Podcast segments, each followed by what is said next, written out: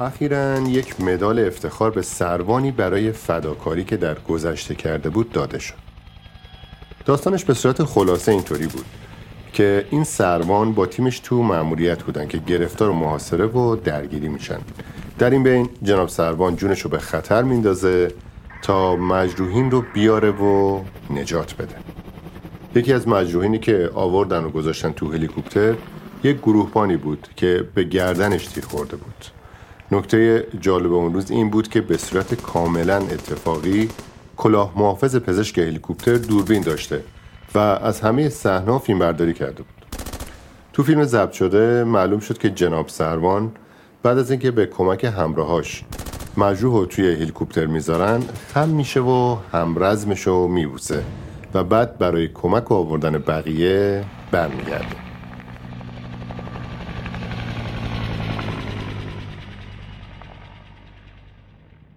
سلام، این دومین قسمت پادکست رای هست که توی خرداد هزار و چهارصد آماده شد.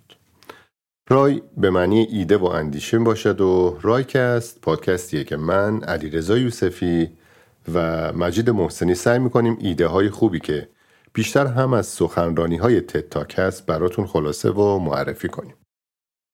لینک هر سخنرانی رو توی توضیحات میذاریم تا بتونین سخنرانی کامل رو راحت‌تر پیدا کنین. موزیک هایی که در رایکست میشنوید رو میتونید از کانال تلگرام که لینکش رو در توضیحات پادکست میذاریم دانلود کنید. اینستاگرام هم تازه داره کارش رو شروع میکنه و قرار اطلاعات خوبی رو با شماها توی اینستاگرام در میون بذاریم.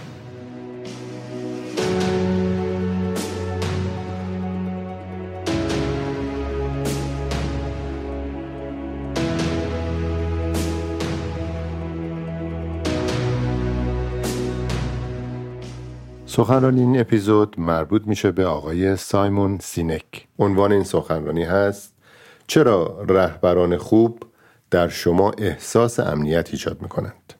زمان سخنرانی یازده دقیقه است و در سال دو هزار و چهارده در تد تاک انجام شد. به چهل و سه زبان ترجمه شده و تا الان حدود پانزده میلیون بار دانلود شده. ترجمه فارسی این سخنرانی توسط خانم کلایی و بازبینی توسط آقای بهشاد انجام شده. خب، از فداکاری جناب سروان گفتیم که رفته بود از وسط میدون جنگ مجروحا رو می آورد. یه فداکاری که به خاطرش مدال افتخار هم دریافت کرد. در ادامه سخنرانی آقای سینک میگه من دنبال علت این فداکاری هستم. این آدم‌ها از کجا میان؟ یه عشقیه، یه چیزیه که نمیدونم چیه. تو ارتش به کسایی مدال میدن که جونشون رو برای دیگران فدا میکنن، ولی متاسفانه شاید توی تجارت برعکس باشه. کلی تحقیق کردم. نتیجه گیری اولیم این بود که شاید اونا بهترین آدم هان یا شاید اصلا آدم های خوب جذب ارتش میشن، ولی بعد فهمیدم که این اشتباهه. همش به خاطر محیطه. یعنی اگه شما محیط درستی فراهم بکنین، تک تک ما میتونیم کارهای شگفت‌انگیزی انجام بدیم. من از چند تا از این قهرمان‌ها، یعنی افرادی که خودشون و جونشون رو برای نجات دیگران به خطر انداخته بودن، پرسیدم چرا این کارو کردین؟ و تقریبا همگی گفتن که چون اونا هم برای من همین کارو کردن. این یه حس عمیق اطمینان و همکاریه. این یه حسه.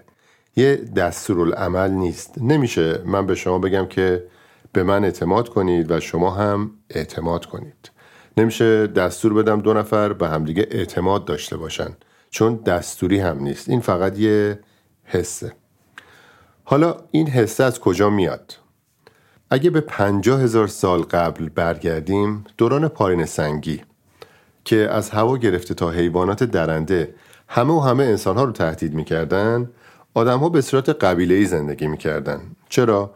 چون تو قبیله احساس امنیت می‌کردن. راحت می‌خوابیدن چون می‌دونستن یکی که بهش اطمینان دارن، بیداره و داره نگهبانی میده. در حال حاضر هم همینه.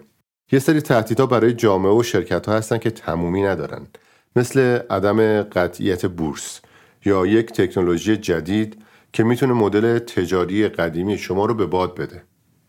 رقبا هم که در کمترین حد رقابت به دنبال گرفتن سهم بازار و کمتر کردن سود شما هستند. ما هیچ کنترلی روی اینها نداریم. اینها ثابت هستند. تنها متغیر وضعیت داخلی سازمان ماست و اینجاست که رهبری معنا پیدا میکنه.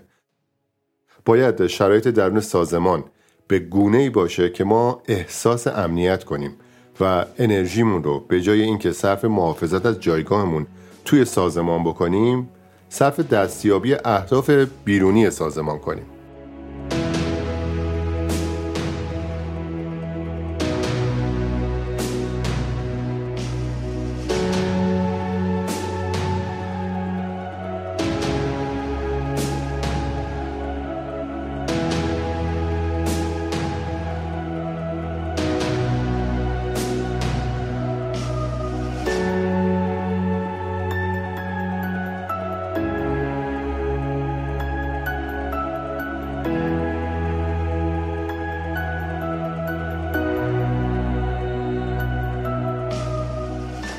یه رهبر خوب باید چطوری باشه؟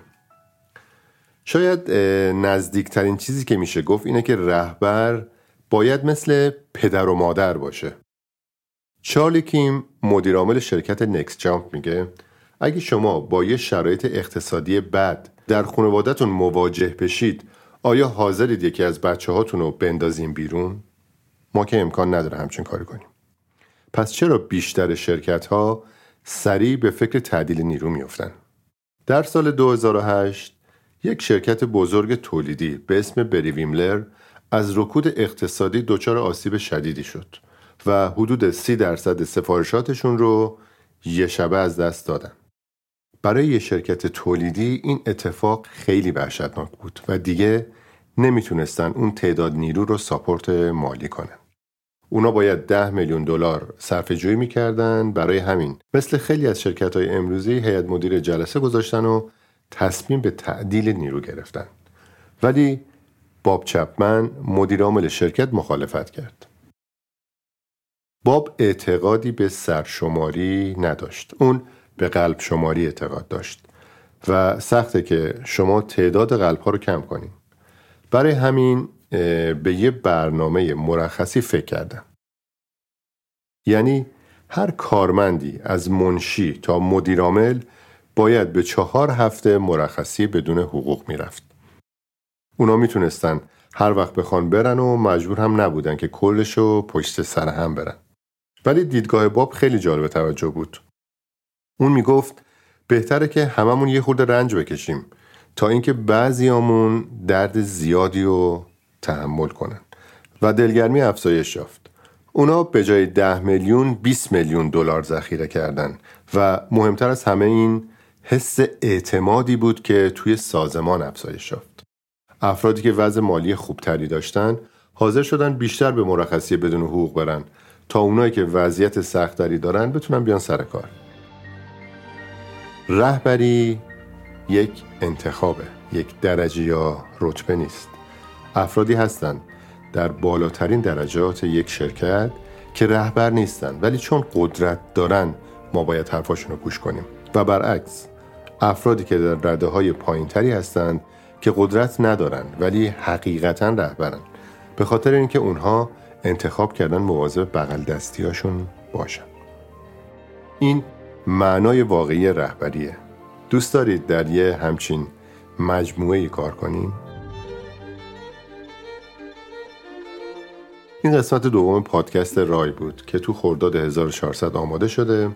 سخنرانی کامل رو میتونید از لینکی که توی توضیحات میذاریم ببینید. تشکر میکنیم از همه دوستانی که توی ساخت رایکست همکاری داشتند و زحمت کشیدند. خانم شمیم قیاسی و همچنین از آقای شروین قیاسی بابت تدوین صدا و موسیقی رایکست. ممنون میشیم که رایکست رو به دوستانتون معرفی کنید.